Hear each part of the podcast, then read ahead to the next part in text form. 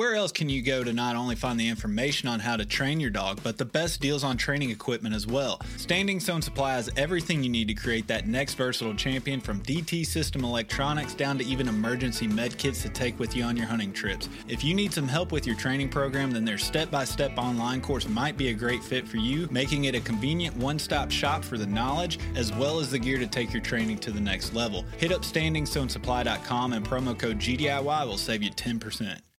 As someone who constantly travels to new locations out of state to hunt, I have to rely on map scouting before I even get in the truck. Onyx Hunt Maps makes it super easy for me to plan out my trips as well as track my success while on the trip. The offline maps, along with the tracking feature and ability to add pictures to my waypoints, means I can always reference old trips and hunts to better prepare for the next. When planning your next hunt, be sure to use Onyx to put you and your dog in the best situation you can. Use code G D I Y twenty at checkout to save twenty percent and know where you stand with Onyx.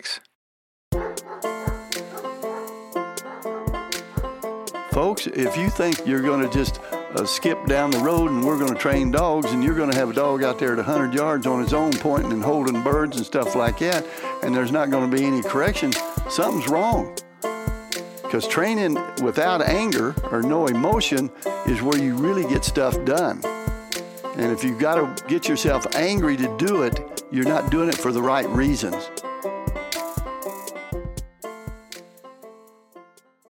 Have you ever shot a bird that just keeps on flying and you're standing there saying, I swear I hit that bird? Well, good news. Maybe it might not be you, but rather your shotgun. Go check out upland gun company dot com and construct the perfect shotgun that is not only built to your exact physical specifications, but your preferred looks as well. To some people, a shotgun not only has to perform, but look good while doing it also.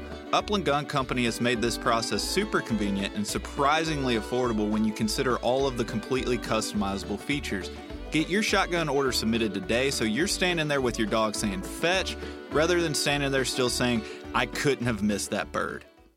All right, everybody, welcome back to another week of G D I Y presented by Standing Stone Supply. This week I have the privilege of sitting across the table from uh, the legendary Rick Smith. Uh, we've been up here doing the uh, my first Smith seminar at Webfoot Outdoors at Mark and Martha's in New York. And uh, Rick, I appreciate you taking the time to come on and, and talk bird dogs and kind of the Smith method overall. Glad to be here. Yeah. Glad we could cross paths. Yeah.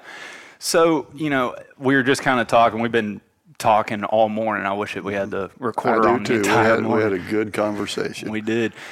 It, it, it's the Smith method. It's it, And a, and a lot of avenues in the bird dog world doesn't even need kind of an introduction. Everybody's kind of heard of the Smith method, but there's a lot of stuff that we went through this weekend that I'm going to get to and, and kind of grill you and, and ask a bunch of questions. But first, I want to get to know you a little bit better. The listeners get to know you a little bit better. You know, where did, how did Rick Smith come into the bird dog world and, and the influences in your thought process outside of just maybe even just your dad, Delmar, and, and all that stuff? Because like I said, you guys are kind of an institution in the bird dog world. So kind of introduce yourself and, and let's go back in time and how you kind of became Rick Smith.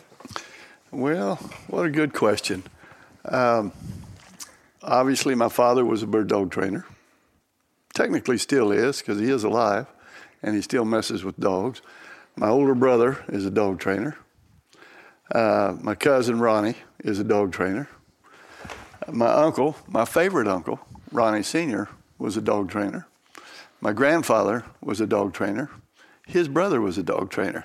Now, where else do you think I'm going to end up? You had a few influences in yeah, life. Yeah, right. Uh, you know, I think as much as anything, though, Um, I like to think I'm a student of the game. Uh, I just I just like that history. I like the, the traditions, the uh, uh, trainers, uh, not just pointers or labs or Brittany's or setters or whatever, just very successful, uh, legendary trainers. Mm-hmm. I look up to that. Yeah. Still do. Now, you, we were just talking about that earlier today. You were talking about continuing education. You know, you've been doing this for fifty years or however long it's been, and you're still out there trying to learn. You're still out there listening to alternative ideas and how to do this. And you were mentioning it the other day too on Friday on the tailgate is the people that really care are always learning. I've, you know, I've had people that come to this, have come to the seminar, and some very significant names, not because I'm good, they just wanted to make certain that I didn't have something that they didn't have, and they wanted it. Uh, that's not a slam on the people saying, and a lot of people want to say, oh, well, does that mean Rick Smith's better? No, it doesn't. It doesn't mean that at all. It means, uh, and myself included, if you're not continuing continuing your own education, you're going backwards, because everything is is, is changing. Uh, obviously, what we the way we're training now uh, is a lot of difference. Technically, it's the same, but it's a lot of difference with the tools we have now and the thinking that we have. Mm-hmm. Uh, meaning, and I'll I'll go straight uh, like uh, the the, uh, the e-collars. And uh, we say e-collars because that needs to be politically correct, because it, it's not a shock collar. And they say, oh, yeah, it's a shock collar. Well, it's not, if you're using it correctly. And so that's done, uh, you know, when we got low-level stimulation and variable intensity at our fingertips, I mean, it gave the dog trainers a huge leap forward, probably the biggest leap forward in advancements in training of anything in my lifetime. Uh, which I started training professionally in nineteen sixty-nine. So, um, uh, yeah, and it, the more the more you're around those people that have really been successful and legends, uh, and if you listen listen close enough, there's always little jewels being dropped. Mm-hmm. So. Yeah, and I mean, that's what we're doing here. I mean, it's like if you come to something like this seminar and Ronnie's seminars, I'm sure, I, you know, I'm going to make it to one of those eventually as well. It's it's just as much important as the information that you're, you you kind of see in between the lines. The stuff, it's not even so much what you're saying up front, it's just watching it and being open to catching all the information and stuff. You know, Mark was talking about you you are so adept at this method now that you're doing stuff that most people aren't even picking up on, and it's and it's not even being conveyed in, in your own words. You're just doing it. It just kind of comes second nature to you at this point. Because of doing it for so long and, and reading the dogs and things like that. And I try, when I'm, uh, especially in the seminars and when I'm doing something, I try to talk everybody through it, what's going through my mind. But after you do something for so long, uh, you don't even think about it. You just do it. Mm-hmm. You you respond to it. And I hate that in, in myself. They says, well, you know, explain that. And I'm thinking, everyone knows that. No, they don't. And it's not that I'm I'm brilliant. I think I was lucky to be around the people that I've been around and still been around. Yeah. You mentioned Mark and Martha. Uh, you know, we, I've been coming up here at their place at Webfoot. Uh, we was trying to figure, I don't know, seven, eight, nine, ten years now. And uh, I'm going to tell you what, uh, myself, I learned a lot from them. And one of the things, or one of the several things, uh, the people I get to be around, even at the ones maybe I taught, and I believe this, if you're a good teacher and you have a good student, you will become the student. Mm-hmm. Because it should get better each each generation or each each layer of, of, of people. You, you understand what I'm saying? Absolutely. Yeah. I, I think I heard you ask more questions this weekend to other people than the actual people that paid to come learn. Yeah. Yeah, I mean, whether it was to Mark and Martha or even asking just the people attending the seminar, you're asking questions. And so, you know, to further the point, continued education, learn from everybody. There's a lesson everywhere you look if Absolutely. You're actually looking. Yeah. And so let's go back in time when, when you're growing up, you have all those influences. You have the family members. You know, you just said you, your family is dog trainers. Uh-huh. I mean, that's that's wh- where you stem from. So, right.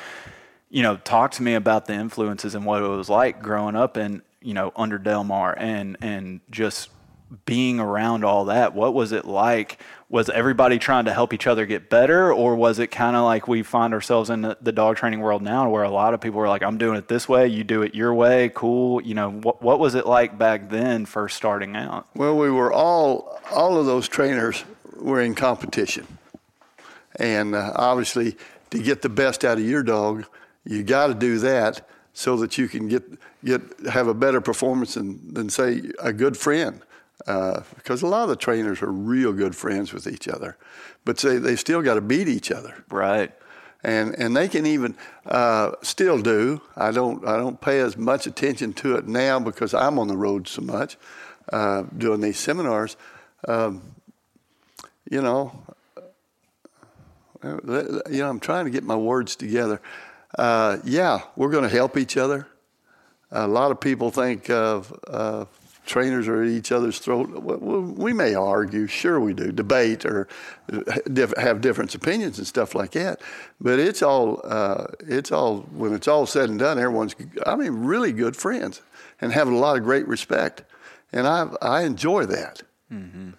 Yeah. So you mean to tell me that some dog trainers don't agree on everything? that, that's that, is, that is a great statement. You better believe it. Yeah. Yeah. And, and I mean, it's just fascinating to where, you know, I, I love talking to guys such as yourself for obvious reasons. You've, got, you've been around. I mean, it's just, you know, the, the stories and, and stuff that you don't even really think are that important because it's your life. You've lived it and stuff. Yeah. But, I mean, just stuff that you have mentioned in passing throughout the weekend, like the the belly band idea. You know, I, I need you to tell that story of how the belly band came about with the e-collar. You were talking about that yesterday as if it was just common knowledge, just like, oh, it's just a throwaway idea that, that you had once upon a time. And me and Mark are looking at each other. I'm like, how in the world? We're sitting here talking about the development of the belly band with the e-collar. And there's just so much information such as that with just you and your family training dogs and figuring stuff out, making it up as you go along. Well, first of all, the, I'll talk about the belly band, but there's things that, let's go to the Whoa Post. Mm-hmm. And uh, Dad gets a lot of credit for that, developing the Whoa Post. I have found that. I had, and I've got other friends looking in old books. There's uh, a friend of mine found the Whoa Peg in a book in Europe in the early eighteen hundreds. So it's not it's not new. It's used differently, but it's not new.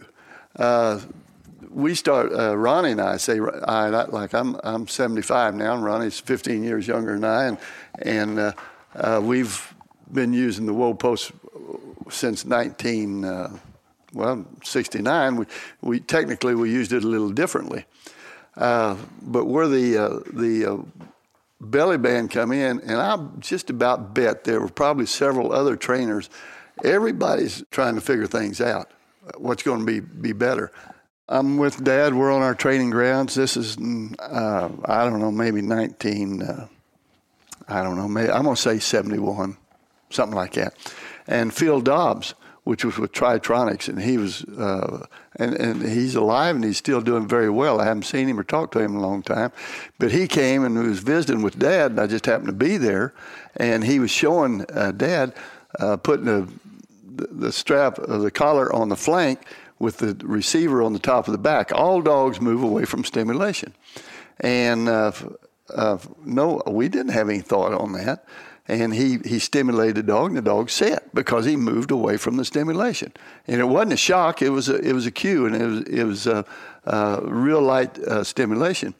And as I'm sitting there and watching that, and I said, "Well, if it works on the back, why won't it work on the belly?" Which a, a dog will stand up instead of sit down. And that's where I got it. And then I called up uh, Ronnie. Uh, man, I'm. Uh, Uh, I was pretty young at that time. But anyway, I said, let's try this.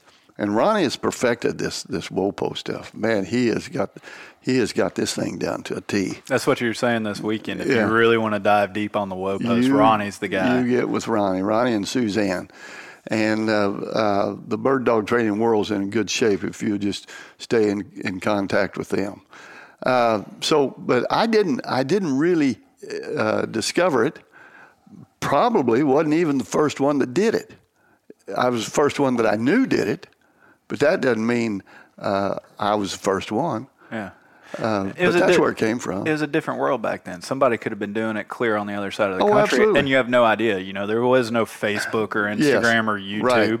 You know, right. But y- you figured out a way to make it work within your system, and so, you know, when you're training these dogs, people get a lot of crazy ideas or notions, and let's go let's go try it. But yeah. a lot of time it's met with, you know, derision or or skepticism almost.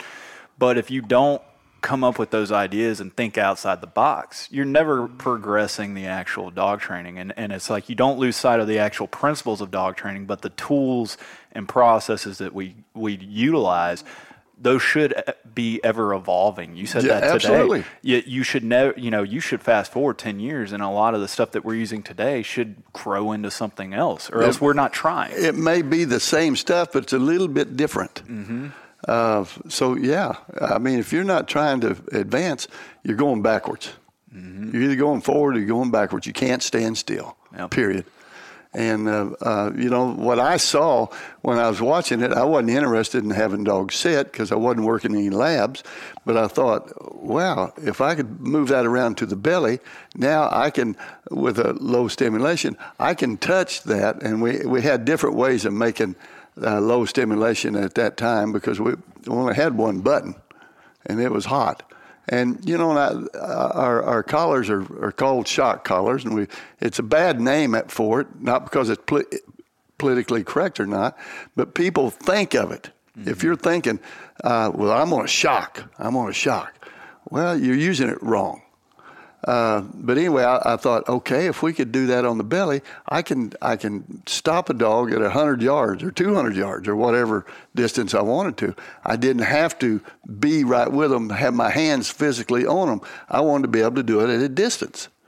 Was it working that good at that time? No, because we didn't have that real low stimulation. The lower we got the stimulation, and that's when it really became a cueing collar, where we can we teach a dog what they're supposed to do with the check cord, the command lead, the check cord, and then we will overlay it with the uh, with the e-collar, so that we can cue them, cue them to turn, cue them to come to us, cue them to stop. And again, we can flip it back up on the on the hips, and we can have a dog, a flushing breed. He flushes a bird. We can cue him to sit. Now, that does not mean we put it right on him and go out and go to working birds. That's where we're always in a hurry as people. You gotta you gotta go through these steps slowly. And when you go to thinking, I'm going to get it done quicker, easier, stuff like that, if you look at the e-collar as a as a shortcut, as a uh, quick fix, You're, you've missed the point. Mm-hmm. And we heard that how many times this weekend? The two most dangerous things you can hear in dog training is the word quick, as well as let's see what happens. Yeah. Mm-hmm. I want to talk about the progression of the e-collar, because you're talking about when they came out, you had one button, you had one level of stem, but yeah. it, it, it allowed you to bring in that degree of separation to where they're not right at your side or just running amok for free where you can't reinforce something from afar. Yeah. What were, what were you guys doing prior to the e-collars? Was everything check cord work? It was check cord work. We was riding horseback, letting them uh, drag a check cord. And, and I've literally myself would, when I was younger and could do it, I'd ride the horse up next to the check cord while the dog's maybe chasing birds and jump off the horse to, to catch the check cord. Now, I didn't break my neck doing that. I don't know. But, uh, you know, I was at a young age, and, and that's just kind of wild and crazy things you do. Yeah. You, yeah. you didn't think anything of it at no. the time. It's just what we do, right? Yeah, that's what you do. Yeah. And and those real good those real good uh, uh, training horses, and they would get pretty smart on it. You, you had, and actually, this is where like a twenty-foot check cord came from. Say a dog was chasing birds, you'd run that horse up and, and get right over that rope, and eventually he the horse would hit the rope, and and you'd yell, whoa, at the same time. I mean, it, it was kind of hairy. But it worked. Yeah. You know, it worked at that time. Do we do that now? No, don't have to. There's easier ways. Absolutely. More efficient and ways. If we, and if I, we, everybody, and there's there's a lot of uh, trainers out there. Tom Dawkins, one of the best ones out there. That guy, I don't think he's the greatest trainer. I, actually, he's the best innovator. And I'm not saying he's not a good trainer, but he's a better innovator because he's coming up with a lot of these stuffs that, that helps us trainers, you mm-hmm. know, stuff like that. And please don't hear that I said he's not a, the best trainer. He's just, he's, I think he does us more service, us, me, other trainers, people, uh, stuff like that, because of all the, the stuff he's designed. I asked Tina, his wife, one time, I said, when he goes to bed at night, does he go to sleep? She says, no, he's thinking all the time. Never shuts it off. That's exactly right. Yeah. And I mean, I think that's, that's important to, again, back to our previous point, to where, you know, sometimes it just takes a creative mindset to where, man, I understand the concept. The principle is no different. I wish there was a way to be able yes. to do this in a de- better way. And there's a difference between being a trainer and an innovator, to where a lot of people function within their box, and then some people are just better about thinking outside of that box Absolutely. and making it better for everybody. Yes, yes. And mm-hmm. and so the horses, that's kind of intriguing of, of how you're jumping off the horse, you're having the horse step on the check cord and everything. Back in the day, I mean...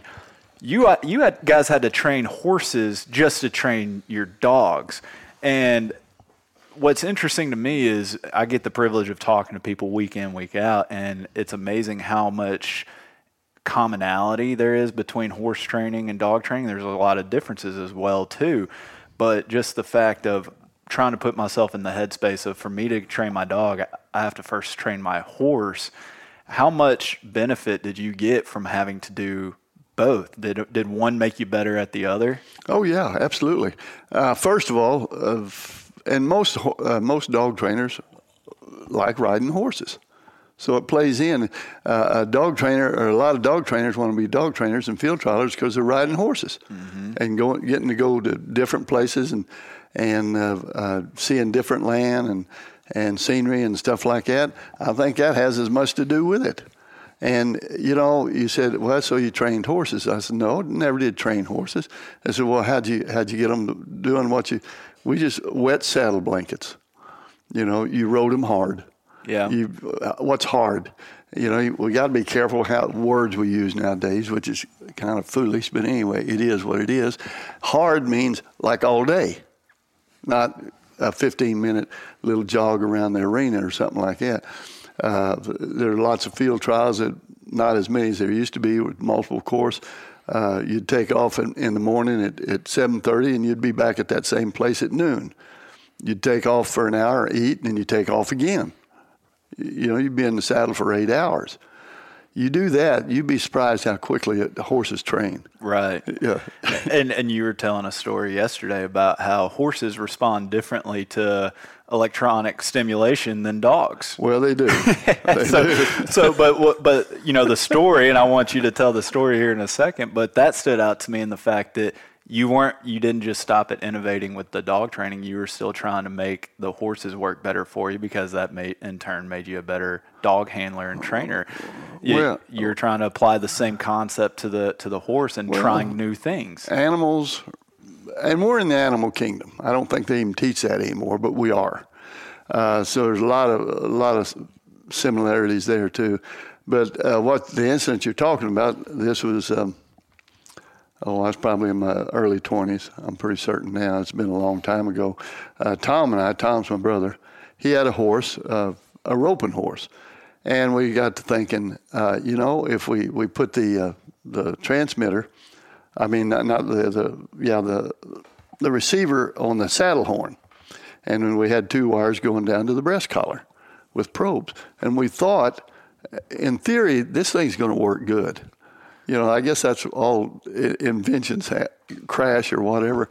But anyway, I wanted to just barely touch my reins and say back at the same time. I didn't want to kick him. I didn't want to uh, yank on a, on his bit. I just wanted to real lightly say back, and then we would uh, uh, stimulate him, and he'd back up. It makes perfect sense. The animals move away from stimulation. Well, the only thing is, uh, at that time, if we'd have had the collars we got now, it probably would have really it would have worked and worked great, because we'd have had uh, light stimulation, and he had just backed away, and we could have taught him uh, just back, and he just back up.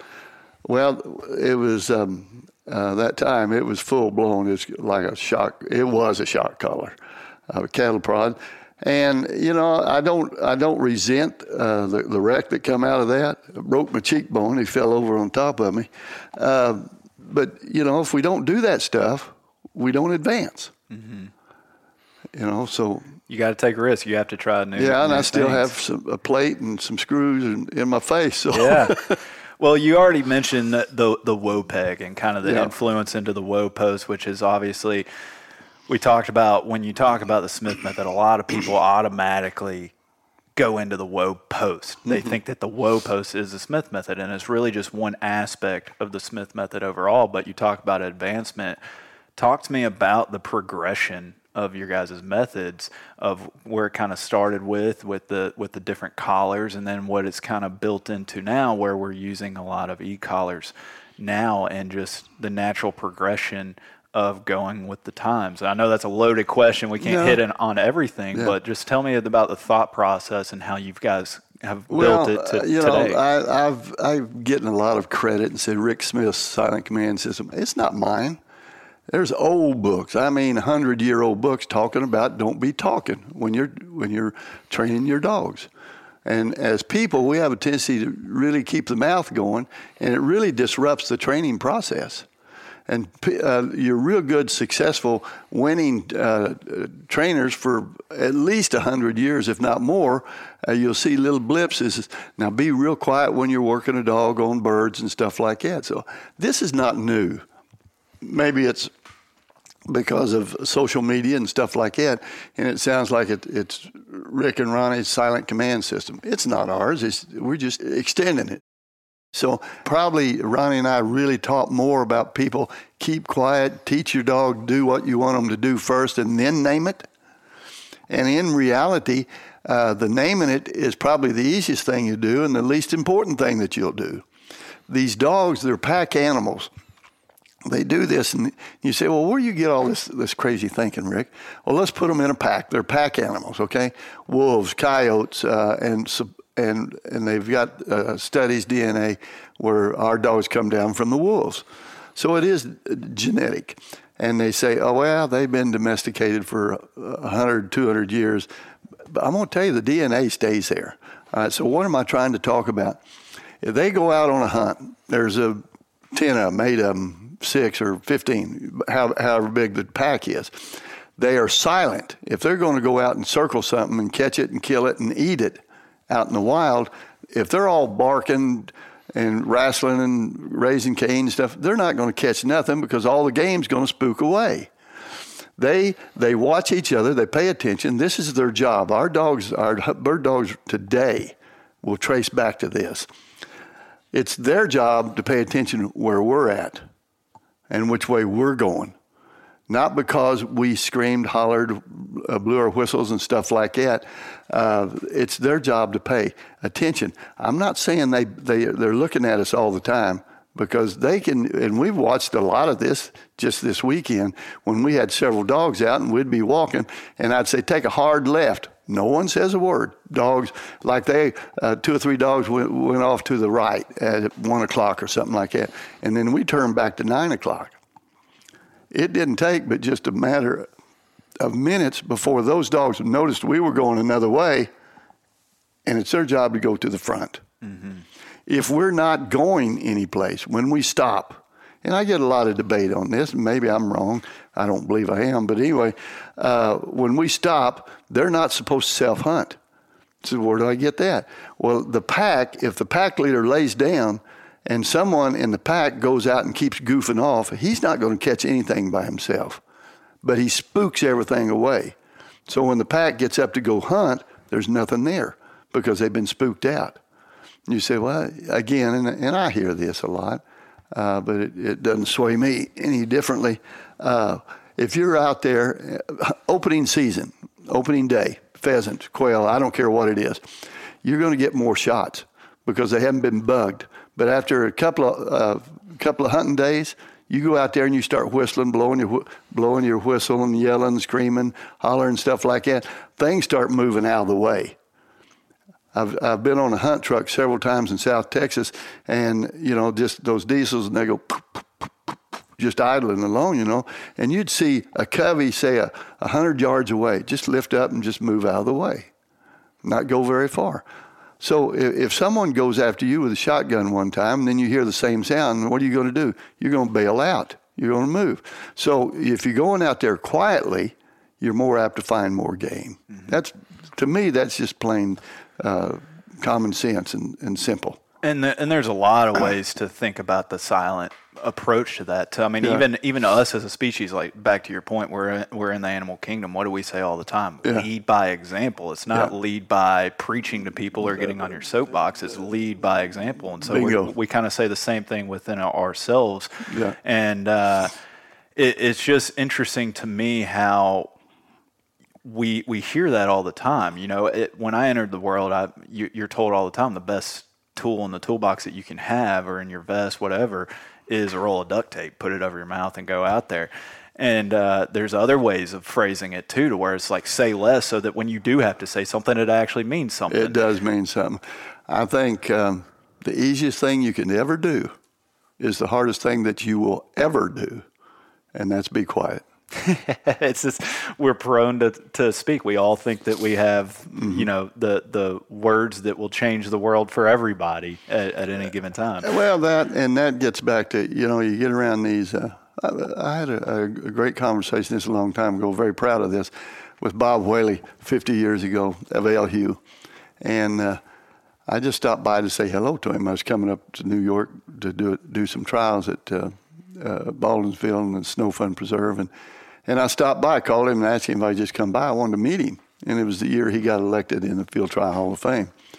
And he started asking me questions. And I said, man, that that amazed me. I'm I'm, I'm green behind the ears. You know what I'm saying?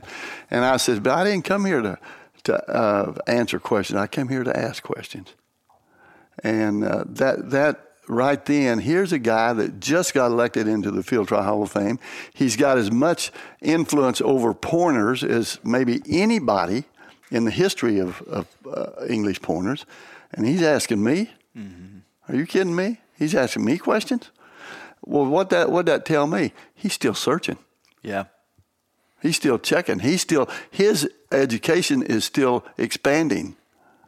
And he he was known as an expert genetic type of guy, not just dogs, his family and chickens and cattle and horses and stuff like that. I mean, these these people done real stuff. Right. Yeah. Well, and I had a, a a recent experience similar to that right there, to where a legend in one aspect of the dog world reached out to me recently. He yeah. had retired from one section and got into a new section. I'm not going to mention his name because I don't yeah. want to name drop. It doesn't yeah. matter. Yeah. But he's just another legend, and he's trying something new. He reached out to me asking me questions, and I had to remind him, I'm like, you know way more than I will ever know yeah. about dogs. You know the answer to this. I can give you my thoughts all day long, but you're asking me. Meanwhile, you've touched the thousands of dogs, not yeah. me. And to your point, it's just like, it made me take stock and recognize the fact that he's retired. He's still trying to learn. He's Absolutely. He's going out. He's trying new things. He's asking me, who's I'm just doing a podcast, and he's yeah. asking me my thoughts on things. And I, and and it's just like, why are you asking me questions? That's why he's at the level he's at. He he knows that you're uh, interviewing lots of icons, and he wants to know, hey, did you pick up something that I don't have? Yeah, I, and you were right. He he still had it. He had all that stuff in his own toolbox, but he's still searching. Those type of people are, are always searching, and and a lot of people think, well, he must not be as good as he thinks he is if he needs to ask, uh, like Mister Whaley, uh, asked me, and I'm thinking, no, that's why they're at the level they're at. They're at. Mm-hmm. If you think you know everything, you're going backwards. Yeah, I mean, and and it's. Forget all that. It's just boring if you know everything. Who wants to be at the top of uh, of a profession to where it's like, I've learned everything that there is to learn? And th- th- there's never a top. You're headed for the top. Yeah. I would. I mean, you would be bored if you're just doing yeah. the same thing in and out yeah. the same exact right. way. You, you know, if, if you're not always looking to that next step. And, and lots of times, you know, myself or anyone else, uh, and some of the guys that's maybe come to me and they says, nah, that ain't for me. That's fine. But they're still searching. Mm-hmm. You know, those those are the guys to listen to, right? And it, and it's interesting to where there's always something to, new to learn, something to make oh, us absolutely. better. But also, dog training is dog training. The principles of dog training haven't changed since you know, the species have been developed. And right. I mean, it's like so many things that we're sitting here. We, we've already said, be quiet. How many legends and, and proven people have to say the exact same thing? Yeah. Keep your mouth shut before people are think, hmm, maybe I should keep my mouth shut, right? Well, you know, and it's even a lot of people. This is so common. I like you go out to the Dakotas and you're going to go pheasant hunting, and you got a, a newbie with you. And he's, he's excited. And, all right, this is where we're going to start our hunt. And he jumps out and slams the door. Right. And the pheasant's two hundred yards flush. I says, load back up. We got to go to a different place now. I mean, it's the same deal. Yeah. You know. You, you, you have to learn. And, I mean, besides just the silent thing, you know, it's I, I've said this phrase numerous times throughout the years on the podcast. And, again, this is my first Smith Smith seminar. And it goes back to the principle or the foundation of that you're only asking three things of these dogs: to go with, stay, and go away. Like that's, yeah. that, those are the three things. Yeah. And how many times did you repeat that this weekend alone? You probably get sick of. You've probably said it a million times by well, now. Well, you know, I, yeah, I've, people. I've, I've had people say, "I bet you get tired of saying that stuff." Not really. Mm-hmm. It's uh, you know, to, it, because it is that basic, uh, and and. If you really want to help someone, you got to keep saying it, because I know myself, and I've I've been. We had a great conversation this morning. It's too bad we didn't uh, uh, record it. But anyway, the more times you hear something, the more it's going to sink in. Mm-hmm. Well, we talk about the number of repetitions for the dogs to yep. start buying into the, the learned behavior, let alone mastering it. I think, you know, I think Mark said that he got it from Ronnie, that it's seventy-five repetitions before the learned behavior is starting to kick in. And then it's something like two hundred fifty reps before they, you know, we master something. Now, he might have got that from Ronnie, but I'm not for certain. Um, I think because he, with what he did, he taught at West Point. And I think those those kind of facts, and, and, if, and if, if Ronnie told him that, I, I hate to say it, maybe it wasn't, and because there's no one I think highly, higher of than Ronnie Smith and Susanna. Susanna's kind of inching above Ronnie, but anyway. I'll keep that in mind when yeah. I finally get to meet him. Oh, man, she is a jewel. Uh, I think he's getting that from his military training, that repetition, right. those facts. You know, where where it takes so many times to do it, where it becomes, you're not even thinking about it, you're just doing it. It's learned behavior, it's a habit, and all of that stuff.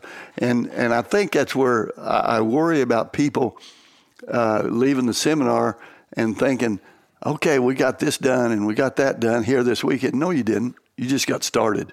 Right. And and build it in and build it in. The we, we, they just finished the uh, P G A Golf uh, uh, Championship, actually right down here in Rochester, New York. And those the best players, best players in the world in that tournament. Okay, every morning, this is the best in the world. Every morning, how many golf balls are they hitting before the tournament even starts? Yep. It's allowed to be a hundred, maybe two hundred. I don't know, but if they have to practice and tune up and stuff like that to be, and they're the best, and they're making lots of money and winning and stuff like that, it's the same for us, mm-hmm. our dogs, us as people or whatever. If if we think we can, uh, I don't need to tune up, man, you're missing it. Right. Mm-hmm. Well, I mean, the first morning, Friday morning of the seminar, you get a dog that had an issue, and you addressed it. And you made it very clear to the entire class, like, you might think we fixed this problem. We didn't. It's still there.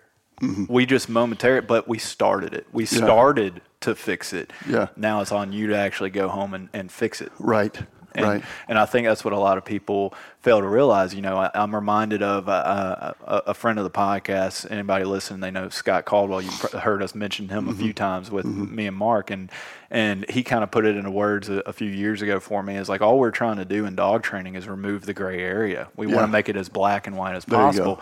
And the go. number of repetitions that we do over and over and over again, you can call it muscle memory. You can call it, you know, just making it second nature. You can call it whatever you want, but that's all we're doing is trying to make mm-hmm. it black and white. Mm-hmm. And so yesterday when, when the seminar wraps up, everybody's leaving, Mark comes up to me. He's like, well, what, what did you get from this seminar? And, and you know, out of expectations. And I, I truly came into this without expectations. I try to c- come into this whole dog world without expectations mm-hmm. as much as possible. But I told him, and this was before we even got to talking about all this stuff, the thing that I admired most is there was no gray area with you. When somebody asked a question, it was not met with, well, it depends. Well, context, like bigger picture. It was black and white. It was just, you knew it. It's, this is the answer. You're going to go with it. And there was not a single question that you just didn't didn't go into. Like, you weren't afraid to, you, you talk to a lot of trainers now and they want to dance around some things. And it's hard to do because it's such a big picture. As you said, you've been doing this for so long. You you don't even rem- recall, you can't even put into words the connection of some of this stuff. You just know it. And then that's it. It's like you've worked this entire time to remove all the gray area in your own head as opposed to just the dogs as well. Well, I appreciate you saying that. Uh, the and I and I believe this wholeheartedly. First of all, you got to buy you got to buy in, and I'm bought in.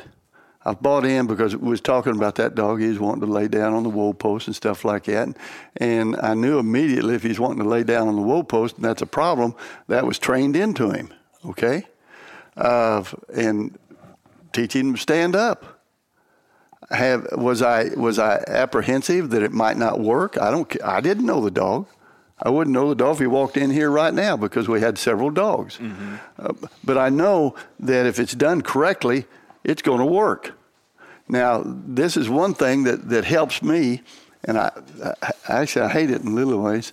Uh, I'll be seventy-six next month, and if I do something that offends somebody, and social media puts me out overnight, it's time to quit anyway, which is a shame, not for me, but for all the dog trainers. Right. There's a lot of good dog trainers. If you leave them alone, there's times you've got to correct something. And and with the way society is now, uh, you know, when you're talking about uh, tap dancing around uh, with uh, with an answer or something, you're worrying. The reason they're tap dancing around is not that they've got an idea and they've got their thought, just like I was doing, but they're scared to say it because how's people going to perceive it? Mm-hmm. And I'm glad we're getting to this because when you when you talk when you ask about uh, doing a podcast, this is where I really wanted to get because. There's got to be some corrections, mm-hmm. folks. If you think that you're you're, you're going to just uh, skip down the road and we're going to train dogs and you're going to have a dog out there at one hundred yards on his own pointing and holding birds and stuff like that, and there's not going to be any corrections, something's wrong. We're seeing this in our nation right now. There's got to be corrections in almost everything. Now, is correction a bad word? It's kind of got that way now. What do you mean? What do you, what are you doing? I'm sure a lot of people that's listening right now. Well, just what is your correction? How how severe is it? Is that is that inhumane? Is that well? If you get angry, it is inhumane. Now that's that's some big words right there, because training without anger or no emotion is where you really get stuff done. Right. And if you got to get yourself angry to do it. You're not doing it for the right reasons. Uh, let's let's just say, because I'm going to tell you, these dogs, and a lot of people don't want to believe this, are, are pets. Most of these dogs, when I first started, actually all of them, when I first started training, all these bird dogs were staying in the kennel. ninety percent of them now, and I'm just saying ninety, I don't know the exact number or whatever, because there's not been a study. Probably they're living in the house. Mm-hmm. There's nothing wrong with that. But they learn to get away with stuff. Oh, I didn't want you chewing up that good purse, all right? You know, they need to be corrected. Well, okay, everyone's probably listening. So just what is that correction? You know, with what we can do now, and we did several times, we did several corrections this weekend. We show them with uh, what what they're not supposed to do. What is it they're not supposed to do? They're not supposed to be fighting with another dog. They're not supposed to be jumping on some other people. And I'm not talking about jumping and biting and stuff like that. Um, any kind of undesirable behavior. What is that? Digging, chewing, barking, uh, Mark, marking. Marking, yeah. Marking. Uh, explain that a little better. Marking. You know, animals all animals will mark territory. This is our territory. They, you know, they, they express their anal gland or their uh, take a leak. These dogs that we ran this weekend, we started teaching them, they don't take leaks here. Why? Or, or marking, because they don't own this property. They will never own this property. Mark and Martha's dogs don't own this property. It's their property. They, they're just a pack member, and they need to know that. And if you don't address that kind of stuff, they're going to say, well, this bird here is mine. No, no, it isn't. It's mine. Now we're back to that discussion. Who's going to eat this bird? So, you know, it, it gets down to that, that basic stuff. It is that basic stuff. It's going to always be that basic stuff. We've got to operate with what they understand. You saw me bump uh, several dogs with my knee at their shoulder. Why do I do that? Am I so brilliant I just thought of something real smart? No. I've, I've watched a jillion pups run side by side, slamming each other at the shoulder. Not at the head, not at the rib cage, not at the rear end, not biting each other. I mean bumping each other. I'll, go turn two pups and see what they do. That's dominance behavior. So what we need to do is when that dog comes up to you, and they'll automatically crowd you, we think they, oh, they love me. And and they love that we say, oh, we like that, because you're telling them, yes, you're in charge. Then when we go to have the discussion around birds, they think, well, I'm in charge. Or how about walking out the door? You open that door and that dog accidentally hits you going out. Accidental? It's not accidental. It's dominance. Does that mean he's a bad dog? No, he's not a bad dog. He's just a dog. We forgot that they're still dogs. That doesn't mean that's that's bad. Ronnie's got a great saying. He says, when you treat your dog like a human, your dog's going to treat you like a dog. Is that bad? Is that stupid? Is that wrong?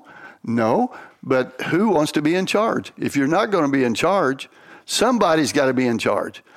That is what these seminars are about. These dogs need a leader. The thing is, when they when their owners step up and become good leaders, the dogs are more comfortable. Yeah. They they like it. It's the structure. It's the structure. It's been going on for a million years in the animal in animal kingdom. Horses, I, any kind of, you look out and you see any kind of herd uh, cattle, someone's in charge. Yeah. Someone's got to be in charge. You know, Mark, I, I love uh, doing seminars around him because he's he's taught at West Point, and he is he has been in a situation where someone's got to be in charge when he's overseas. I mean, serious stuff, and I don't mean to minimize what he's done in his lifetime and compare it, but it's the same. Somebody's got to be in charge. It's more important when he was doing what he was doing to be in charge because it people's lives depend on it. Well, these dogs' lives depend on it also. They're headed to a road, railroad, or or, or something that a, a cliff or whatever. It doesn't Danger. matter. Yeah. We need a, the leader needs to turn them, mm-hmm. and if they don't turn automatically, it's liable to cost the dog their life. Yep. And and uh, real quickly, I'll jump in. If every dog in the pound had manners, how about just sit, stay, heel? Here, they're probably not there. Because yeah. if anyone didn't, they says, I can't keep a dog anymore, but you've got a well-mannered dog, people be knocking at your door, says, I'll take that dog. I'll give that dog the best health care, the best dog food, a, a warm place to sleep, a dry and stuff like that. The dogs benefit from it. And and for the life of me, and, and maybe it's it's it's telling in my in my voice right now, uh, this is something that, that I just don't understand. Because I've had people get mad at me, uh, bring bring me a dog because it's it's wanting to bite people, and you need to teach them not to bite. That doesn't mean you get a hammer and you, you slam them over the head. You can put a muzzle on them and teach them to teach them manners. They don't want to have manners. Well, the thing is, if we don't teach them manners, what what happens to them? You take them and they you t- take them to the the pound. eighty percent of the dogs don't leave the pound. They're put down. No, they're killed because no one wanted to give them manners. Give me a break, folks. Mm-hmm. These uh, dogs, these I didn't mean to di- no. interrupt you, but these dogs that uh, don't get to hunt much, I'll guarantee you, the, if people follow up and, and really train these dogs, they're going to hunt a bunch. They're going to get invites to go someplace to hunt. They they get manners. They can go to the outdoor restaurants if they've got manners. Man, it is a good life for a well-trained dog. So, and, and there was a big article that come out. Uh, someone brought it to a seminar, a P H D. I'm not going to say male, female, or whatever. Uh, and says, we shouldn't make a dog do anything they don't want to do. I said, are you kidding me? I'm not. A, I'm a college dropout. That's a P H D, so who should know? But, I'm, uh, you know, that doesn't even make sense. Mm-hmm. Now, I may be getting off. No, no, no, absolutely. I mean, it goes back to you. You can fill in the blank with any saying that you want. Give them an inch, they take a mile. Yep. Uh, corrections have to have consequences. But yep. but at the end of the day, it's it's, it's all the same thing. Yeah. It, it's at the end of the day, a well-trained dog with manners is an enjoyable experience oh, to be around, and it's a part of them being in the pack. And to your point, if if you're not going to lead the pack, the dog's going to step up. And they're going to assume that leadership role because they don't distinguish the difference between us and them. They just know this is the pack, this is the structure, these are the boundaries yes. that we operate within. Yeah. yeah. It, and, you know, people, I think, I, I feel, and I'm reading the people as they're leaving, they understand that. And I think they welcome that. And if, if when people are leaving after the seminar and... Uh, And they, they come up and said, thanks, I enjoyed it and stuff like that. And I hope they did. And I think they did. But uh, I, what I feel is that that dog's going to have a better home. Yes. Absolutely. He may not get to do what he thinks he wants to do. Like I get to go in and chew the wood off the off the wall or something like that. He's going to be booted out of the house if he does stuff like that. But I think a lot of these dogs, or most of these dogs, if I hope all of all these dogs, they got a home for life mm-hmm. and care. And I I want to get your opinion on it because you've been around this world for so long. A lot of people are under the impression that the dogs are different now than what they were back then. And you said something this weekend, the people and the outlook are different, not the dogs. So give me your thoughts on that. I mean, have the dogs gotten softer? Have people gotten softer? You know, what what's the thought process on that? You know, I'm I'm glad you asked that because uh, I'm getting it. Our our dogs, they, they look, you know, they're they're nervous. They're they look like they're cold or they're fearful or got the tail tucked and all this kind of stuff. And uh, uh, and I say, people, give them some structure. They don't know where they belong. Especially when you when they're out of totally out of control, and then you come into a place where all of a sudden uh, there's several people and there's several dogs, and things are starting to get in put in place. And they say, "Why are the dogs acting like?" And I know people are not beating, going home and beating up their dogs. I, you know, I, I ask people, and you can tell the people. I says, "Now I got to find out. Do you beat this dog every night?"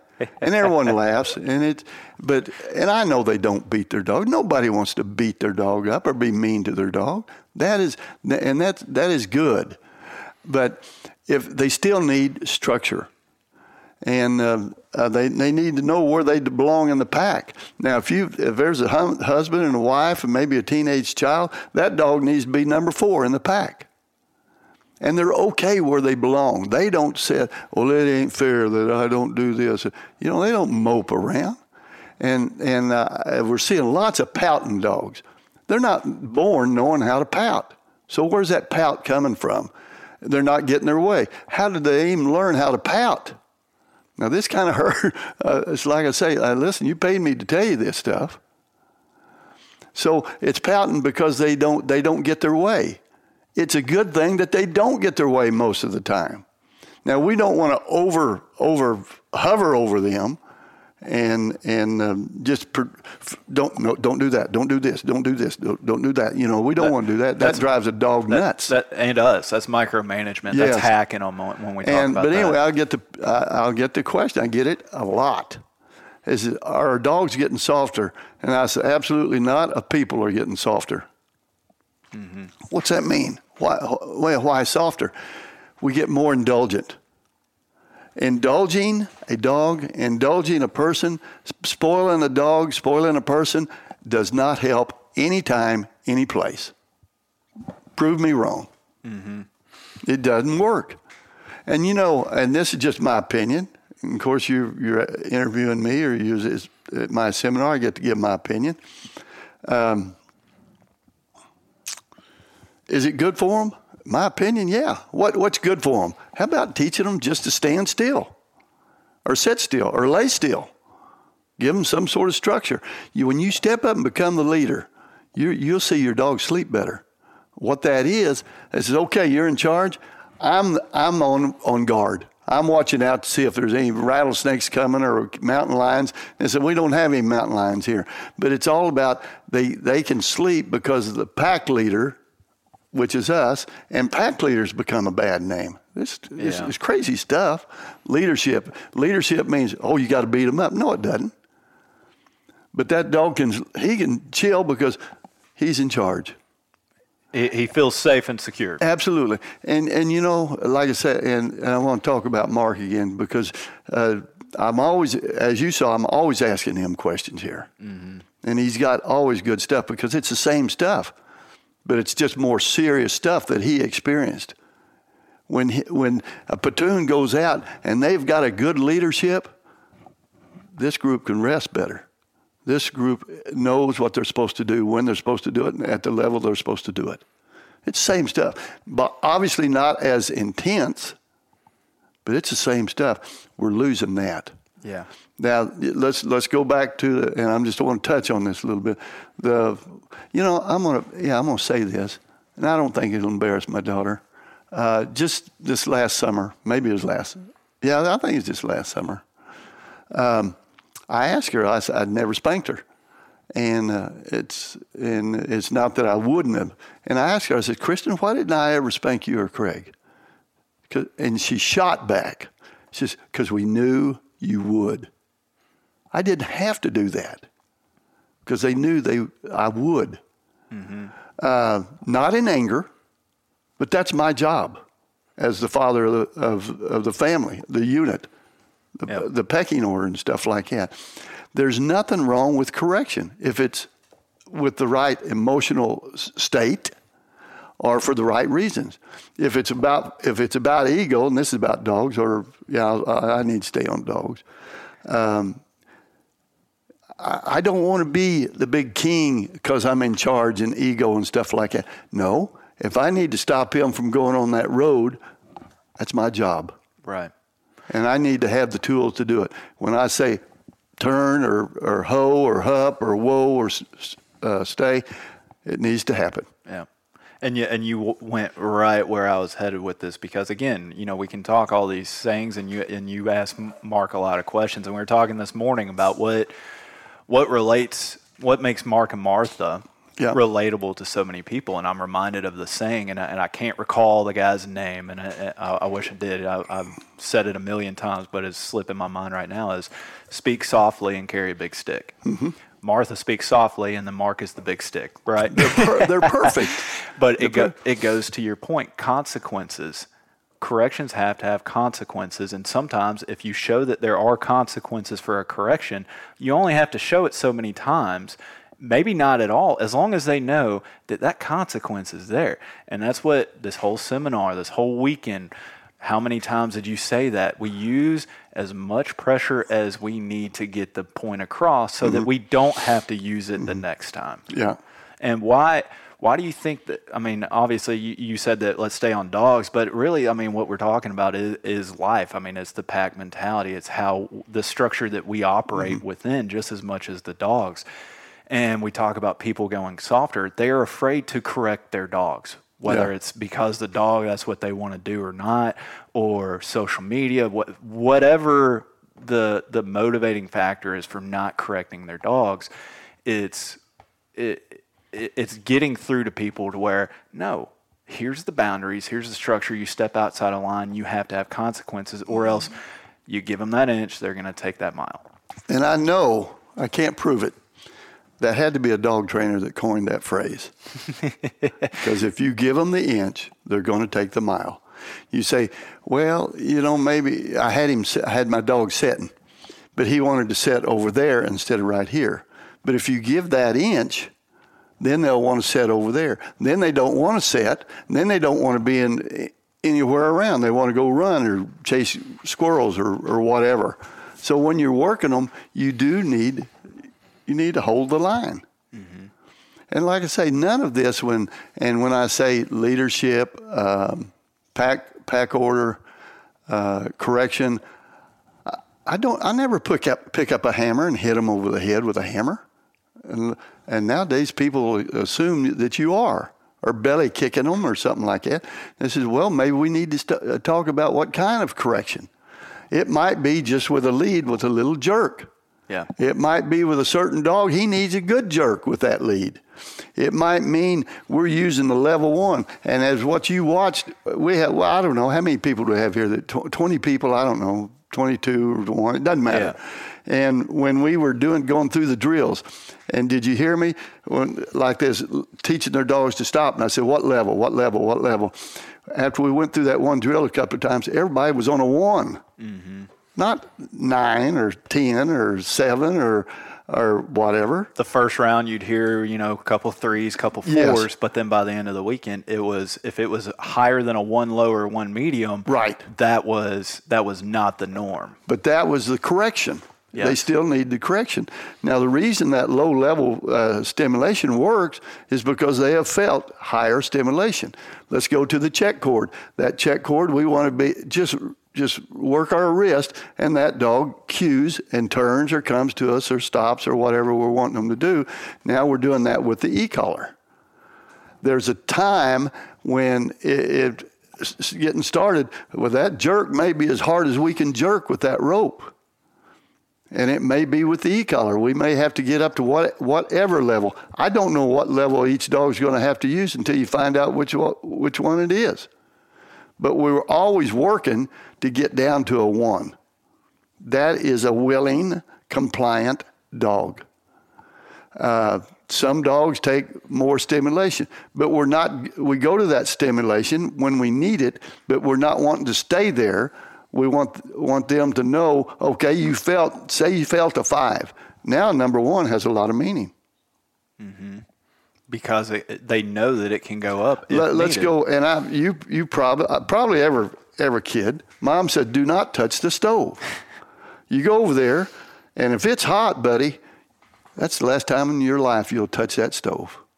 If you go there and it's just lukewarm, now you're always wanting to feel. Yeah.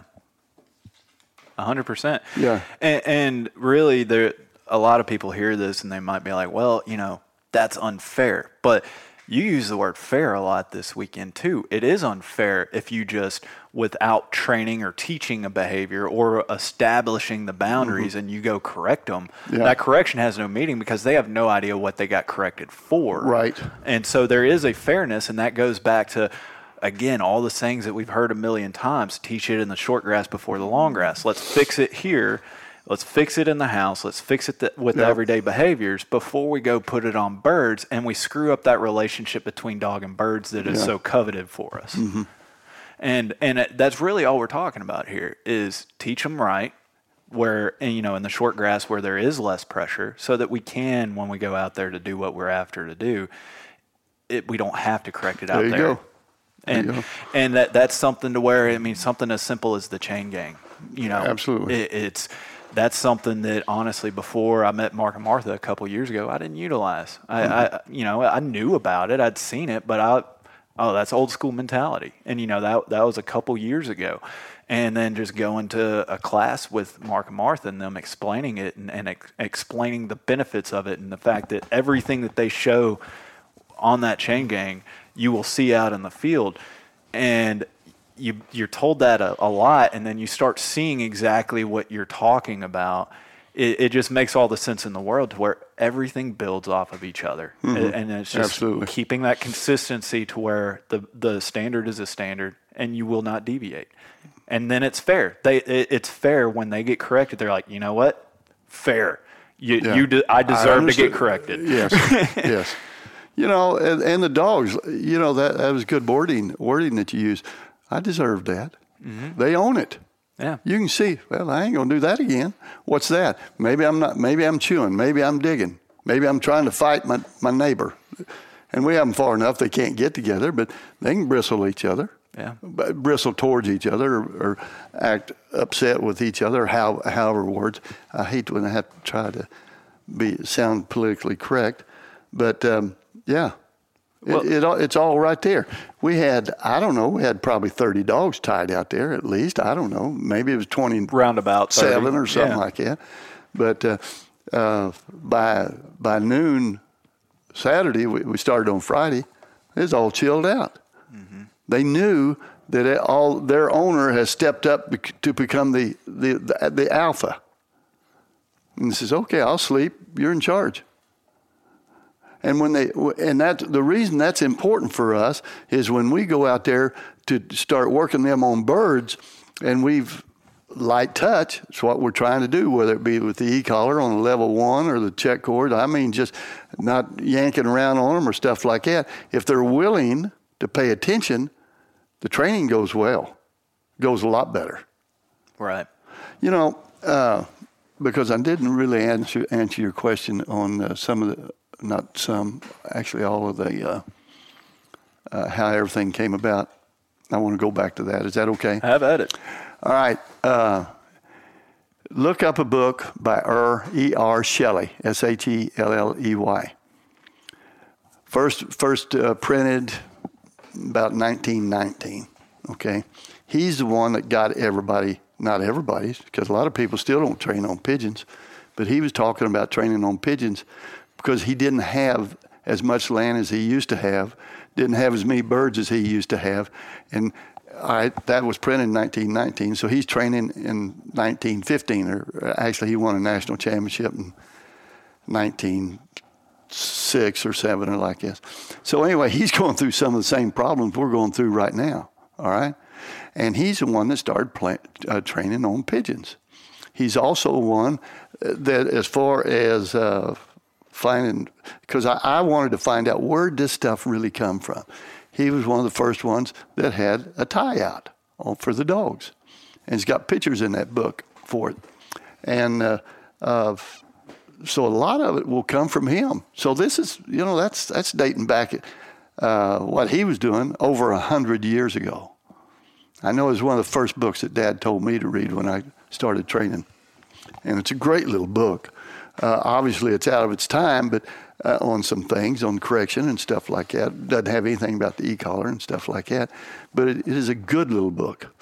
Another little old book is the first printed book in uh, in America. They're, they've got a reprint going now, and it's just a tiny book. It's Fetch and Carry, I think. I forget the name of it, but just pull up the first printed book, dog training book in America. And it's talking about being quiet. Uh, and it's it's a neat read just by the way they were talking. It's eighteen eighty, something like that. Just listening to, kind of getting into a dog trainer's mind at that time. It's kind of cool. Uh, but there there's several good books out there. There's uh, the people to to to to listen to. Anything you can read about Clyde Morton, you read it. Um, Paul Long has a good book out there. Uh, obviously, Tom Dawkins does.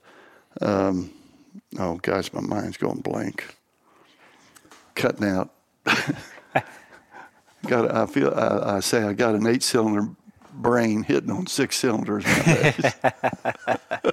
Well, and but, I mean, th- th- this is valuable. I'm trying to write all these down because, I mean, again, stay thirsty, stay absolutely. Always figuring it out. And I mean, it doesn't. Back kind of full circle to where we started on this is innovating, trying to create. Yep. Sometimes it doesn't even involve creating something new or improving on something. Yep. Sometimes it's just going back to the basics. It's that foundation that all of this stems from, and it yes. goes back to the common thread. The principles of dog training are still the principles of dog training. Mm-hmm. It's just how we use them mm-hmm. to get the results that we're after with these with these amazing dogs. Mm-hmm. You know, I tell you, and and uh, I'm gonna throw this in this little uh, advertising plug. And it's the reason I'm really there, uh, showing up at the Bird Dog Foundation during the Hall of Fame inductions there in Grand Junction, Tennessee, because you can just be, you can be a fly on the wall in people's conversations, and they're, the icons are there that are still alive, okay, are people that really knew someone that's be, being elected and hearing them talk about them and what made them tick and stuff like that. There is a lot to be gained right there. You know, you don't have to know nobody. You can just blend in, Uh, of course, anyone's welcome and stuff like that. Each year, uh, I go each year, and and uh, I just the, the pictures on the walls, the people, the dogs, the bloodlines, the dogs you've that is. Uh, the icons of the, the bloodlines and stuff like that. I highly recommend that. And uh, uh, I want to throw that in real quick. Absolutely. Well, I mean, I, I live in Middle Tennessee. Yeah. And I haven't I haven't made it down there. I've interviewed the Bird Dog Museum as, as just a, a standalone deal, but I've yet to actually be there in person. And, and yeah. that's something that I'm going to correct yeah. the, uh, this upcoming season for sure. But, you know, it just...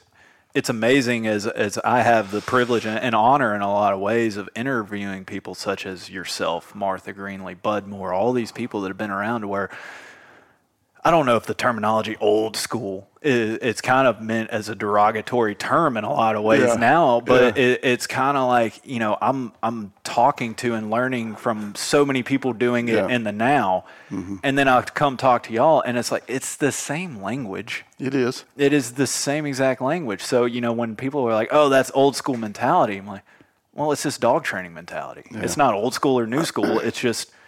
It, there, there's really no difference as I'm talking to all of y'all, and you're saying the same thing that everybody's saying. And at the end of the day, the only thing that's changing is how people go about the execution of it. All right. Handling your own emotions, okay? Our terminology. I mean, the conversation we had this morning, and this is what I really like, uh, uh, like with Mark and Martha. I said, how would you describe it? You probably heard me say, mm-hmm. say that numerous times, because I want to hear the words you use. And we say the same thing. They're different words, but we're saying the same thing, and we mean the same thing. Of course, I come from Oklahoma. They're, they, they're up here in upstate New York, and we've had, had some neat guys uh, from New Jersey, and, and listen, to, listen to every angle is really interesting uh, to me, and a lot of fun. Great people, as you saw, mm-hmm. really neat people. But, uh, yeah, you're going to get a lot of repeat. And I think when you keep hearing the repeat, uh, obviously there's certain things that, uh, like, be quiet when you're training. If I'm saying that, and a lot of your top-notch trainers say that, why do you always hear this? This uh, well, when you do it, then you name it. Uh, he, once you have this pup set, and then name it set, because that's what people want to hear. Just teach, like let's take a, let's take a, a pup and then let's teach it to sit. After we've done it several times without saying anything, and then you go you touch just touch the rear end of a pup and he sits automatically. He's doing it, naming it after they're doing it, mm-hmm. because there's no resistance. You take that pup that he's he's wrestling around with you, and you're saying sit, sit, sit, sit. What's sit mean? Wrestle around, right? Yeah. I mean, I think about it. Yeah. Yeah. But, you know, and, and, and I'm not saying this is the only way, because it isn't. There's several other good ways. Yeah. But I will tell you one thing.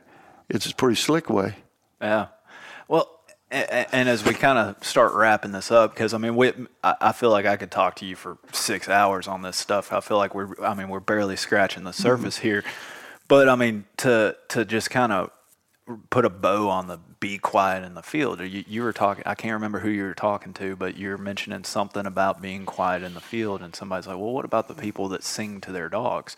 Because their concern was if you let them off the, off the check cord or, or the e-collar that they're going to go. And you're like, no, I mean, you know, you're never going to say never, but ninety-nine point nine percent of the people, your dogs aren't going to just run off. But if you're constantly saying something and they know where you are, you're just going to push them away from That's you. That's exactly right. And if you want them to come in or stay with you, be quiet, because then they have to pay attention to where you're at. How many different, well, I'd say we close to thirty different dogs we turned loose this weekend, and no one said ho, hup, sick 'em. Even, even when we stopped, they came in on their own, every dog, every dog.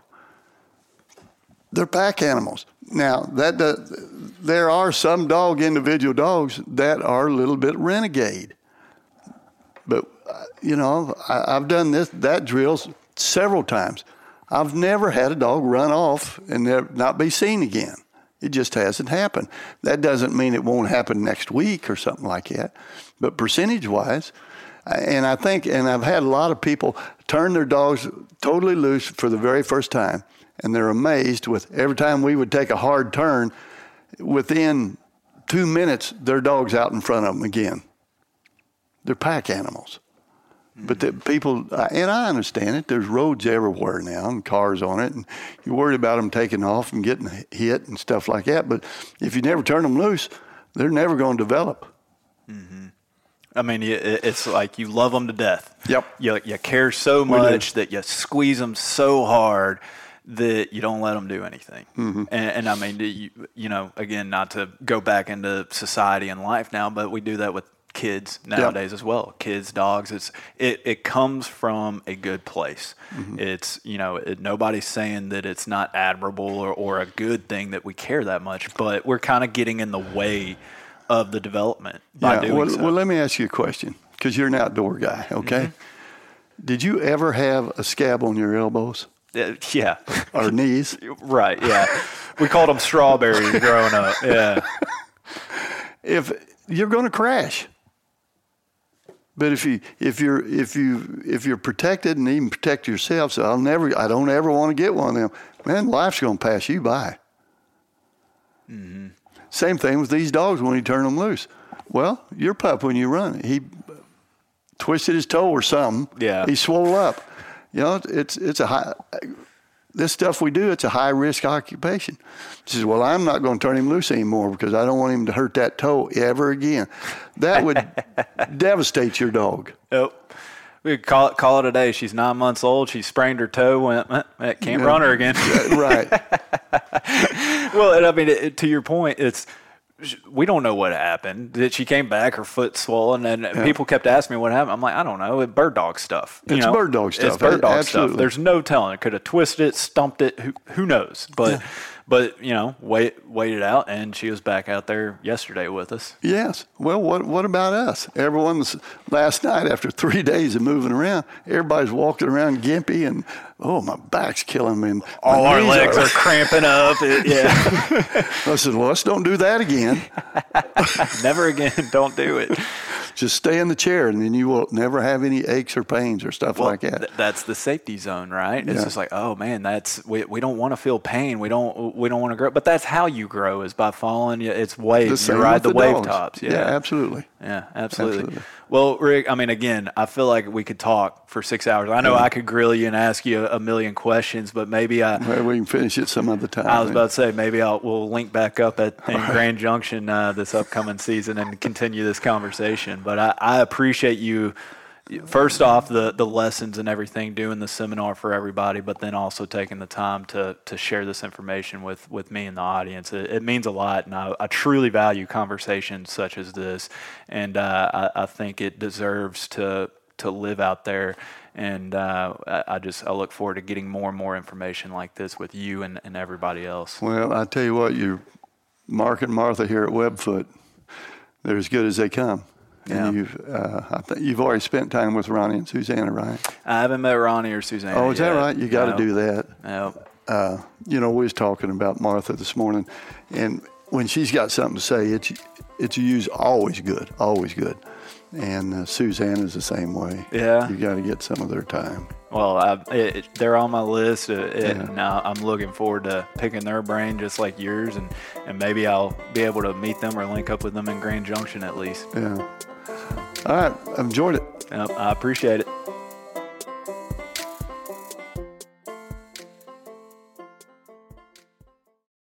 All right, everybody, I hope you enjoyed that conversation with the legendary Rick Smith. This was presented by Standing Stone Supply, and this was something that I've wanted to do for quite some time, is attend a Smith Method seminar in general, but also more specifically a Rick Smith seminar. I know Rick is is a little getting up there in age, and, and you know, he's probably not going to be doing these seminars for too much longer, at least on the pace that he has been doing them over the years. So I wanted to make sure that I I, I took advantage of the opportunity to learn what I could from him, at least over one weekend, before it was too late. Because as you guys know, if you've been listening to this podcast at any point in time, I just love milking people for information. I, I want to learn what they have, especially the people that have been around for decades upon decades doing this. Uh, they've touched more dogs than I could hope to imagine in my in my life. So there's a lot of knowledge that uh, I want to capture before it's too late, before it's too gone. And Rick was one of those guys, and it was just, it was truly just a valuable experience. If if anybody listening to this is on the fence, is it worth going to a, uh, a seminar or a clinic? Absolutely, one hundred percent it is.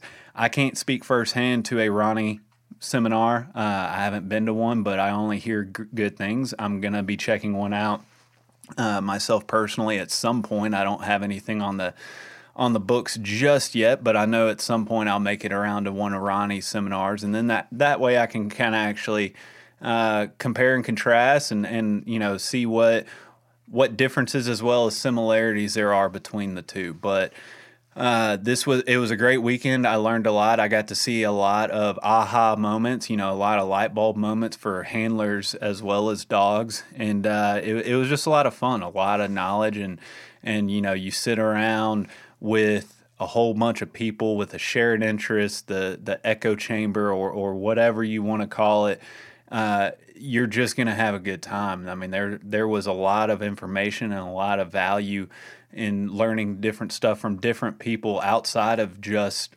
Rick Smith, right? You know, even just Mark and Martha, just sitting around with them talking and BSing. Uh, there's so much knowledge you can glean from people like that in, in that environment. And then Uh, when I was wrapping this up, when I was about to head back home, uh, an opportunity to go walk Robert Whaley's old training grounds and property with Rick Smith and Mark and Martha and Rick Affuso.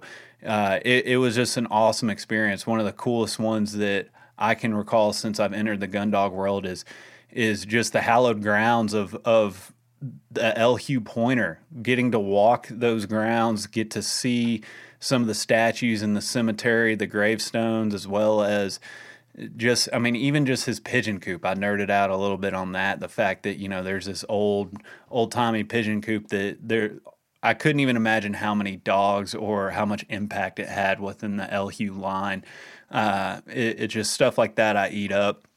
Can't imagine uh, not taking advantage of the opportunities such as that. So again, hope you, hopefully you pick something up from this episode. I thought there was a lot of cool, valuable information throughout. And, uh, you know, obviously I, I wish that I had four more hours with him, heck, four more weeks with him to uh, get what I could from him. And, and hopefully our paths cross again. Hopefully we can uh, turn around and, and do this again someday. But Uh, yeah, with, with that being said, I can't even list off all the things that I learned throughout the weekend, so I'm not even going to try. I'm just going to say thanks again, as always, for hitting download and checking us out. I hope, hopefully uh, you enjoyed this episode, and if you haven't already, go check the back catalog. We have a million different topics to, to pick from. Surely there's something that uh, will speak to you in terms of something that you're curious about or want to know more about. Uh, if you do support the podcast and you enjoy what we have and you found some value out of it, please consider joining our Patreon at patreon.com forward slash gundog yourself. Uh, at the time of this, uh, when this releases, we're going to have a Patreon Zoom room for all the patrons of the podcast to come on, and we can talk about this episode and a bunch of other stuff and just have a little bit of fun. And uh, in addition to that, we have some bonus episodes. I just launched another bonus episode with Nick Larson from the Birdshot podcast, as well as some other stuff such as free stickers and, and discount codes and stuff like that. So uh, take, take a minute, consider that if you enjoy this podcast for what it's worth. And again, thanks as always for checking us out, hitting play, hitting download. It means the world to us. And uh, I look forward to speaking to you next week. Thanks, guys. Thank you for listening to G D I Y. If you enjoy this podcast, please remember to take a moment to rate, review, and share with a friend. Also, be sure to follow us and our partners on Facebook and Instagram under Gundog It Yourself. If you really enjoy the podcast and would like to contribute even more to the future content, please check out our Patreon at patreon.com forward slash Gundog It Yourself. Thanks again, and happy hunting. Everyone seems to have the same questions or concerns when they start trying to decide which kennel to purchase for their vehicle. Perhaps it's time to stop asking all the questions and just design the perfect setup that meets your exact needs. B-Pro Kennel specializes in designing and fabricating custom premier dog boxes handcrafted right here in the U S A from high-grade, lightweight aluminum. They'll get you set up with the size, dimensions, lighting, storage, battery boxes with solar charging, and anything else you can dream of. Stop stressing over buying the wrong setup, just have to replace it again in a year. Go ahead and check out b pro kennels dot com and get exactly what you want. If you're considering changing your dog's food soon, then be sure to check out Eukanuba Pro Performance. Their science-backed formulas are designed to take your dog to the next level of performance. They also now have the new puppy formula to help your pup start strong and live active. When looking at all the different food options, remember Eukanuba to help power their ultimate performance. Hey, what's going on, everybody? It's Bob from Lone Duck's Gun Dog Chronicles podcast. I hope you just enjoyed the episode you just listened to. And if you did, I think you'll enjoy hopping on ours. We've got professional retriever trainers and upland bird dog trainers from across the country and world sharing their tips and tricks and great stories to help you and your dog get ready for the season. We'll see you there.